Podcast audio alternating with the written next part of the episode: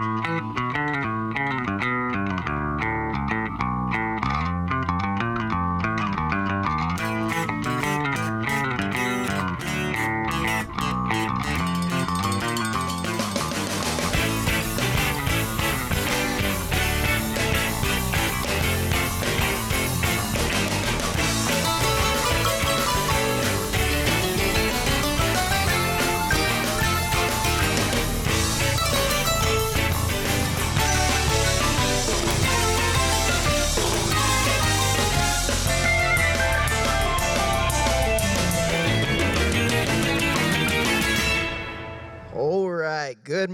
How's everybody doing?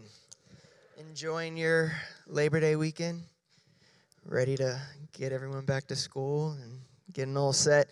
Uh, speaking of back to school, this is also our back to school weekend. And so this is just where we, you know, we just want to acknowledge uh, teachers and students that are going to be going back to school. And we just want to be able to, to pray for you, to, to be able to send you off on the right foot. So if you are a teacher or a student, uh, that is going back to school, would you please stand so that I can pray for you?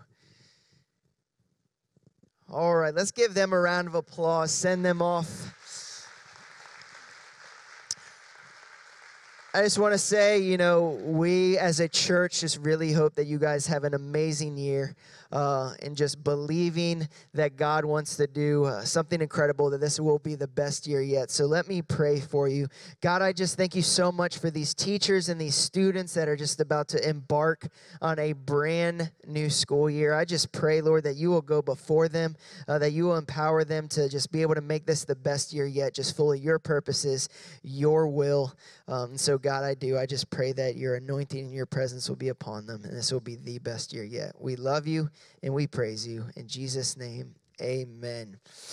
So, we've actually been in this back to school series. This is the last uh, weekend. Um, and I don't know about you guys, but I've thought this has been a phenomenal series. You know, we've been in Ephesians 4, 4 through 7, and it's all been based off of the, the fact that, that we believe in one body, one spirit, one hope, one Lord, one faith, one baptism, and, and we are unified as one around this belief. And it is this belief in Christ and acknowledging Him as Lord above all that actually compels us to praise Him and to worship Him. And so that's really what we're going to talk here this morning is really worship. And, uh, you know, I want to start off our time together by defining what exactly worship is. And, and I believe that God is longing for us as the body of believers at Salem Fields Community Church to really grasp a hold of this. You know, I believe that if we passionately and radically worship Jesus with our entire lives, God will respond so loudly. Know, A.W. Tozer once said, Worship is to feel in your heart and express in some appropriate manner a humbling but delightful sense of admiring awe and astonished wonder and overpowering love in the presence of that most ancient mystery, that majesty which philosophers call the first cause, but which we call our Father which art in heaven. True worship, worship that is pleasing to God, radiates throughout a person's entire life. When a person yielding to God and believing the truth of God is filled with the Spirit of God, even his faintest whisper will be worship. Tozer is very poetically describing what true worship looks like. And it comes down to this simple picture.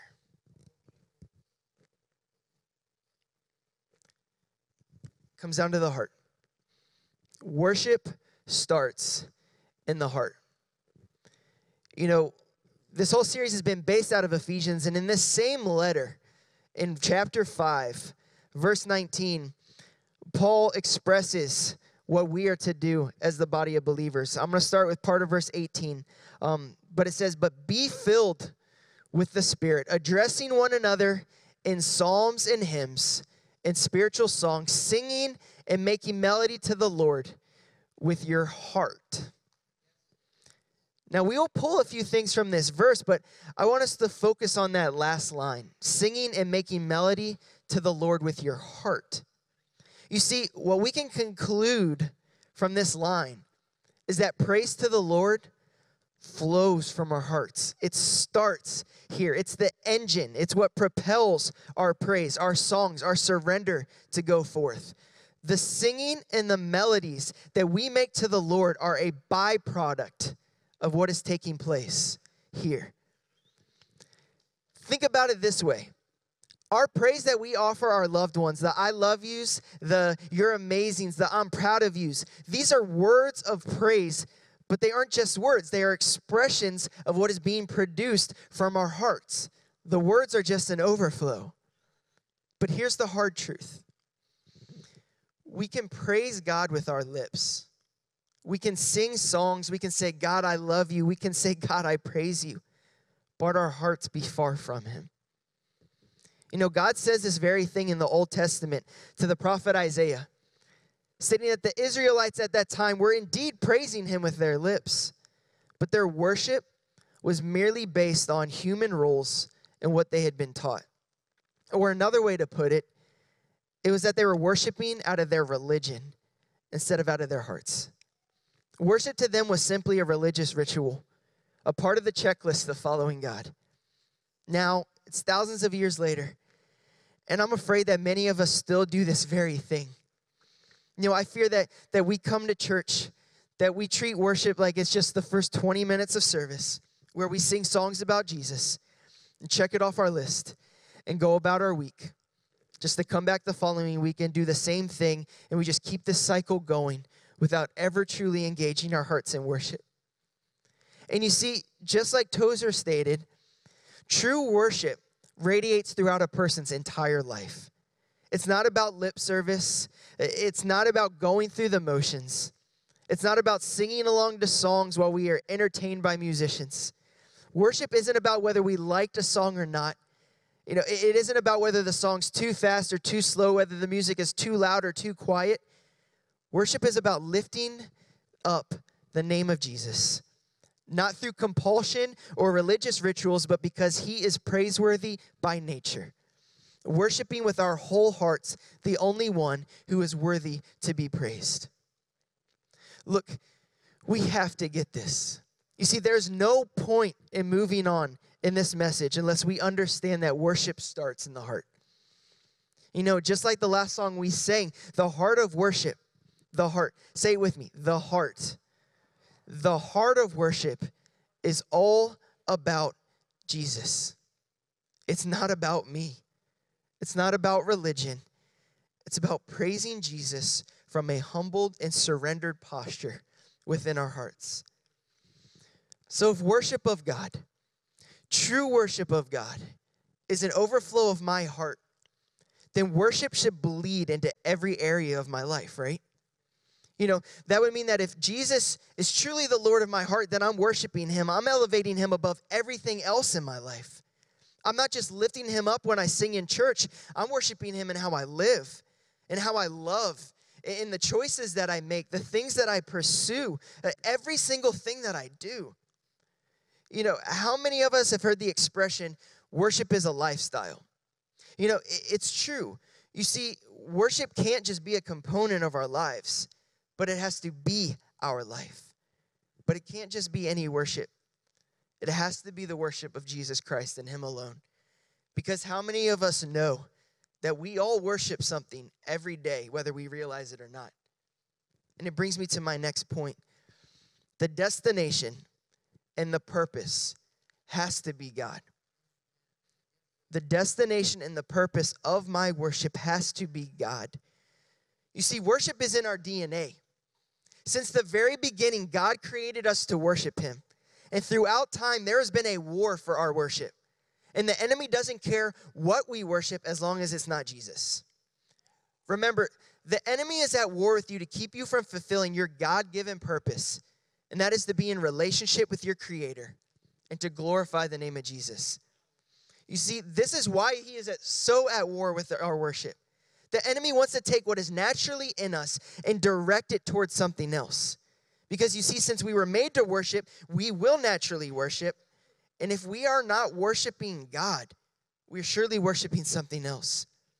So maybe you are worshiping success. Maybe you are worshiping power, wealth, or even yourself. Because you see, whatever exalts itself above God in our lives must be cast down, and we must elevate God to the throne of our hearts. You know, I want us to read a portion of this beautiful psalm by King David. It's Psalm 96, and there are a few things I want us to notice in this psalm. It's not on the, the screens, but but I'll read it. And it says, Oh, sing to the Lord a new song. Sing to the Lord all the earth. Sing to the Lord, bless his name. Tell of his salvation from day to day. Declare his glory among the nations, his marvelous works among the peoples. For great is the Lord and greatly to be praised. He is to be feared above all gods. For all the gods of the peoples are worthless idols, but the Lord made the heavens. You see, the destination of our worship and the purpose of our worship has to be God. And King David is writing this psalm with this understanding that God alone is worthy of our praise and worship. That we are to magnify him with our whole hearts. And he says these people that direct their worship towards uh, power, towards wealth, towards success, towards anything in their lives that, that they believe is what is going to satisfy them, that they believe is what they are living for, it's worthless. Our worship should be reserved for our God, the maker of heaven and earth. You see, God doesn't respond to our worship of anything other than himself. God responds when we worship and magnify him. God, God draws near to us when we draw near to him. That's why the destination and the purpose of our worship has to be God and God alone. Look, I know this is a heavy start to the message. But in order for us to become true worshipers and to, to move into the practical part of this message, you know, we have to get our hearts right. This isn't a message to condemn, it, it's to help us correct some flaws in our thinking and our understanding of what worship is so that we can change and walk in the fullness of worshiping our great God. So, just really quick, I just want us to ask ourselves and ask God to, to search us and to just show us anything that we need to correct in our thinking or in our heart. And invite the Holy Spirit to just come and lead us into a proper mindset as we enter into this next phase of the message. Just really just want us to just open our hearts to the Holy Spirit and allow Him to speak. All right. So now that we have this understanding that, that worship starts with our hearts, that the destination and, and purpose of our worship must be God. Let's look at three areas in which we worship God as believers. One, we worship God corporately. Let's go back to our scripture in Ephesians 5:19. Addressing one another in psalms and hymns and spiritual songs, singing and making melody to the Lord with your heart. Now I want us to take a look at that first half of that scripture. You know, doesn't this sound a lot like what we do here on Sundays?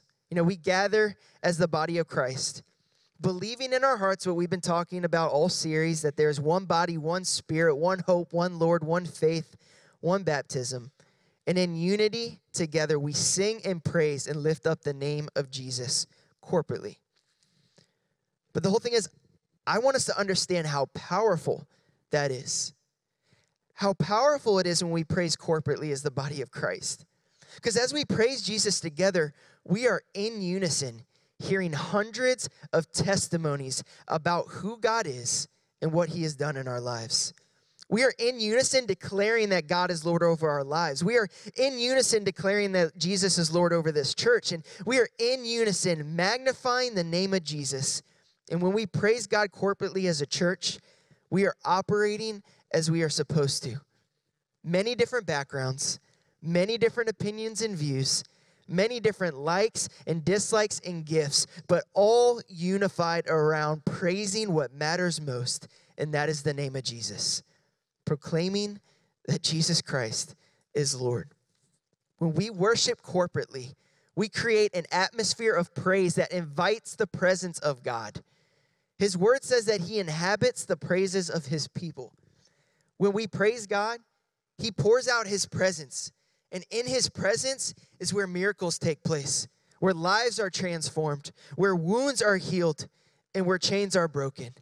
And we'll get we'll talk more about that here shortly, but there is power in coming together on the weekends and lifting up the name of Jesus. And just like we've discovered, it's not about the music, the band, the pastor. It's about Jesus. We will touch upon that more in a little bit as well. But I want us to look at our next point, and that is we worship through obedience. We worship through obedience. You know, this is one that we might not think about often when we think about worship, but biblically speaking, we have to. You know, I want us to look at an Old Testament story in 1 Samuel 15. Um, we're going to read verses 20 through 22, but I want to give us a little bit of background to set up what is happening in these verses.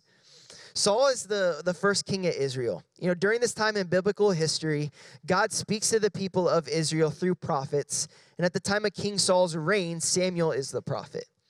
And God has just sent King Saul to do battle against the Amalekites. And, and he gave a command to Saul to destroy everything during the battle. And by everything, God meant everything. And he didn't want anything to remain. So King Saul went he defeated the, Al- the Amalekites, but disobeyed God's command. And this is where we pick up as the prophet Samuel confronts King Saul about what he has done. And Saul said to Samuel, I have obeyed the voice of the Lord. I have gone on the mission which the Lord sent me. I have brought Agag, the king of Amalek, and I have devoted the Amalekites to destruction. But the people took of the spoil sheep and oxen the best of the things devoted to destruction, to sacrifice to the Lord your God in Gilgal. Has the Lord as great delight in burnt offerings and sacrifices as in obeying the voice of the Lord? Behold, to obey is better than sacrifice, and to listen than the fat of rams. So, why are we looking at this story when we are talking about worship? The reason being that Saul thought his sacrifice to the Lord or his worship to the Lord was more important than his obedience to the Lord. You see, this exposed that Saul's heart wasn't right in his sacrifice because it became more about the worship than it did about the one he was worshiping. See, having a heart of worship means having a heart for the one we worship. It means pleasing Him above all else. It means that more than God wants our worship, He wants our life. More than He wants my praise, my obedience magnifies Him in my life. My obedience demonstrates that He is Lord over my life. So we worship God through our obedience. Three, the next point I want us to talk about is we worship in every season to be transparent, this point is what God is trying to teach me right now. So, no, I'm not just preaching this stuff to you. None of what we have talked about do I have down. But thank goodness we serve a loving God that teaches us and corrects us as we yield to Him. And I believe that if we can grasp this point, I believe that we will see breakthrough in our lives and our relationships with God like never before both individually and as a church. You see, our worship can't be contingent upon our circumstances or situations. God is praiseworthy at all times and in every season because He is God, and that alone makes Him deserving of our praise. Just as we learned earlier, when we draw near to God, He draws near to us. That when we praise God, He inhabits the praises of His people. So if I'm believing this, I can conclude that no matter the situation, no matter the circumstance, when I come before God with a humble heart of praise, He responds. You know, I want us to read a story from Acts about Paul and Silas. We're going to pick it up in Acts 16, verses 22 through 34, and I want to set us up again. Uh, Paul and Silas are being persecuted because they are preaching the gospel. They've just led a slave girl to the Lord, and her masters aren't too happy about it. So they accuse Paul and Silas of causing trouble, and this is where we find them. Start verse 22. The crowd joined in attacking them, and the magistrates tore the garments off them and gave orders to beat them with rods. And when they had inflicted many blows upon them, they threw them into prison, ordering the jailer to keep them safely. Having received this order, he put them into the inner prison and fastened their feet in the stocks. About midnight, Paul and Silas were praying and singing hymns to God. And the prisoners were listening to them. And suddenly there was a great earthquake, so that the foundations of the prison were shaken. And immediately all the doors were opened, and everyone's bonds were unfastened. When the jailer woke and saw that the prison doors were open, he drew his sword and was about to kill himself supposing that the prisoners had escaped. But Paul cried with a loud voice, Do not harm yourself, for we are all here. And the jailer called for lights and rushed in, and trembling with fear, he fell down before Paul and Silas. Then he brought them out and said, Sirs, what must I do to be saved? And they said, Believe in the Lord Jesus, and you will be saved, you and your household. And they spoke the word of the Lord to him and to all who were in his house. And he took them the same hour of the night and washed their wounds. And he was baptized at once, he and his whole family. Then he brought them up into his house and set food before him. And he rejoiced along with his entire household that he had believed in God.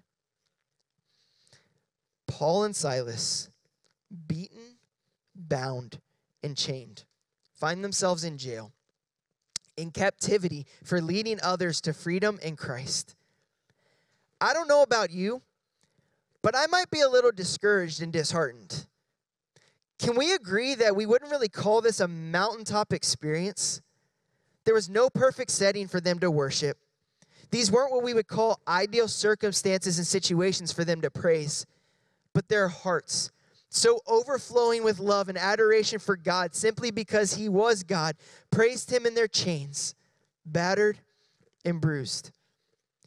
This is something we really need to grasp onto praising God in every season, in every trial, in every circumstance, not allowing our praise and worship of God to be contingent on what He can do for us.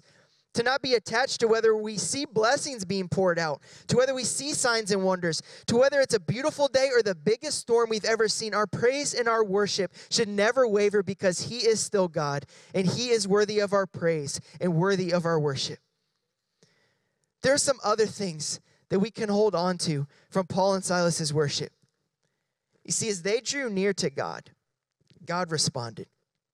Again, God inhabits the praises of his people. And when Paul and Silas praised, God's presence fell. And where the Spirit of the Lord is, there is freedom. And the chains in that jail were loosed, and Paul and Silas were set free. But wait, that's not all the scripture says. See, if we go back to verse 26, it says that all the doors in the prison were opened and everyone's bonds were unfastened. You see, guys, that's the power of worshiping corporately. See, the Bible says there where two or more are gathered, there he will be in their midst, that he inhabits the praises of his people, that as we draw near to him, he draws near to us. So when we praise with a loud voice in unison, with true hearts, fully surrendered, declaring Jesus is Lord, I believe that the Spirit of God will move so mightily to the point that whoever walks through these doors will feel their chains fall, their strength renewed, and their wounds healed because they have experienced the transforming power of God and the fullness of His presence. Worship is powerful because it is magnifying the one who holds all the power. You know, I also wonder how many people in your life are watching your response to whatever season you are in.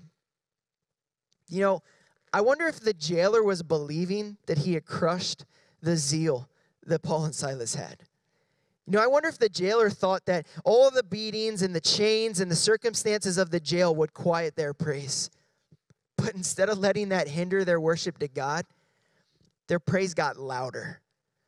And look what happened. The jailer saw Christ through this situation and worshiped him too. What if we saw every season of our lives as a chance to praise and glorify God, good or bad? How many people could we be magnifying God to through praising Him in our storms? We have to get this. God responds to our worship. Paul and Silas worshiped and chains were broken, but we can see this all throughout Scripture. Shadrach, Meshach, and Abednego, three brothers, thrown into a fiery furnace for refusing to worship anything but God. And through their worship, God responded and they didn't get burned. Daniel thrown into the lion's den because he refused to stop worshiping God, but God shut the mouths of the lion and he was set free. The enemy wants to quiet our praise and kill our worship of God, but we need to get louder. See, the enemy tried to quiet Paul and Silas's praise, but they got louder. He tried to quiet Shadrach, Meshach, and Abednego's praise, but they got louder. He tried to quiet Daniel's praise, but he got louder. And the enemy is trying to quiet our praise, but we're going to get louder. What circumstance is he trying to use in your life to silence your praise to God? And whatever that circumstance is, let your praise get louder in it. See, in all seasons, in all circumstance, we need to worship God. But here's what we need to understand too. When we praise God, we might not see something change in our physical situation. But I'm telling you that it always changes something in the spiritual. Our praise elevates God above the trial. Our praise elevates God above the situation and it tells Satan, I am not defeated because the one I praise is above all. The one I praise holds my victory because of what he did on the cross. And no matter what happens in my physical situation, even unto death, my worship of Jesus will not go silent because I am victorious, because Jesus is alive and is sitting on the throne.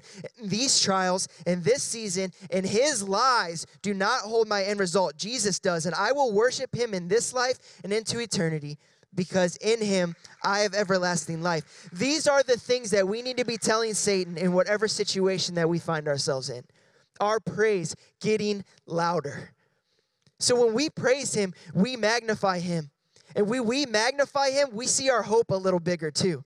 We see that our situation in this life is nothing compared to the glorious riches in Christ Jesus. If my hope is only as big as my circumstance, then my circumstance will choke out my hope. But if I look to the one who is greater than my circumstance and see him as the big God that he is and praise him through it, then my hope becomes bigger and my situation becomes smaller.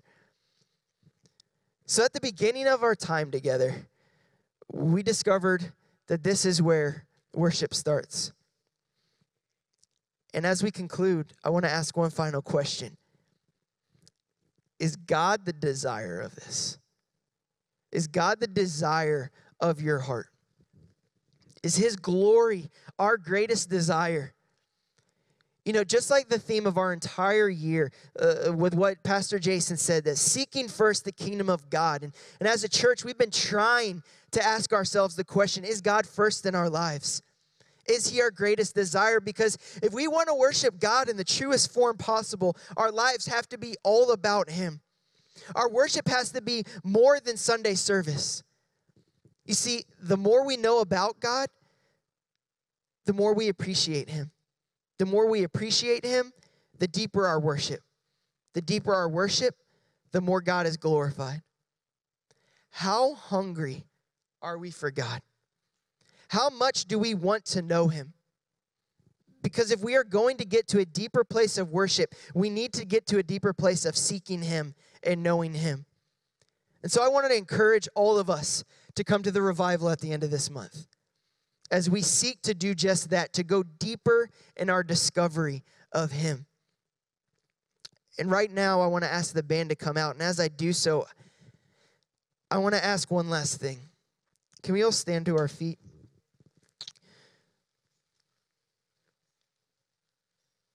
Are you done just going through the motions with God? Do you truly want to worship Him? Not just give lip service, but truly worship God with your whole heart? If so, I want to challenge you during this song to just let your heart pour out praise to God. sing and praise Him with your heart. If He has spoken something to your heart this morning that you need to get right with Him, do it during this song. And if you want healing, if you want direction in whatever season you are in, magnify Jesus. Let your praise get louder this morning. Let your worship ring out louder this morning. And with everything we have, we need to lift up the name of Jesus. And so I do. I want us to ask ourselves Is my praise getting louder?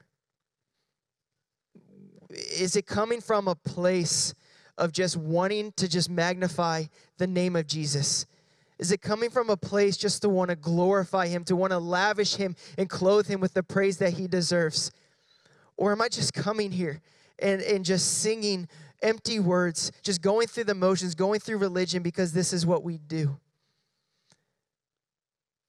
Because, see, this has to be full of God. This has to go, everything that comes out of this has to be about that one thing.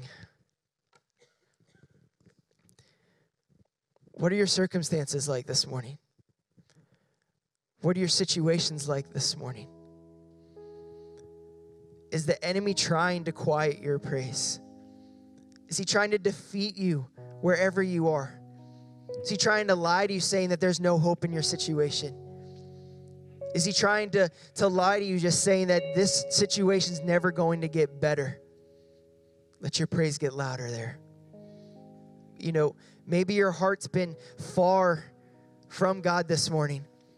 Maybe your, your worship hasn't, you know, your worship hasn't been pleasing Him. You know that, you know what? I've been praising God with my lips, but my heart's been far from Him.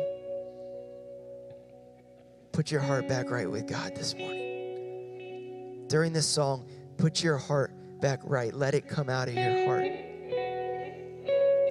So I want us to sing as the church. I want us as the body of believers of Salem Fields Community Church for our praise to get louder, for us to magnify God to this world, to this community that is so desperate, that is so hurt, that is longing to see God, trying to put their God in other things when there's only one true God. There's only one thing that can satisfy them. So let's let our praise get louder. Let's create an atmosphere of worship. And literally, as we sing this song, let's give it everything that we have by giving everything to God. Let's praise Him this morning.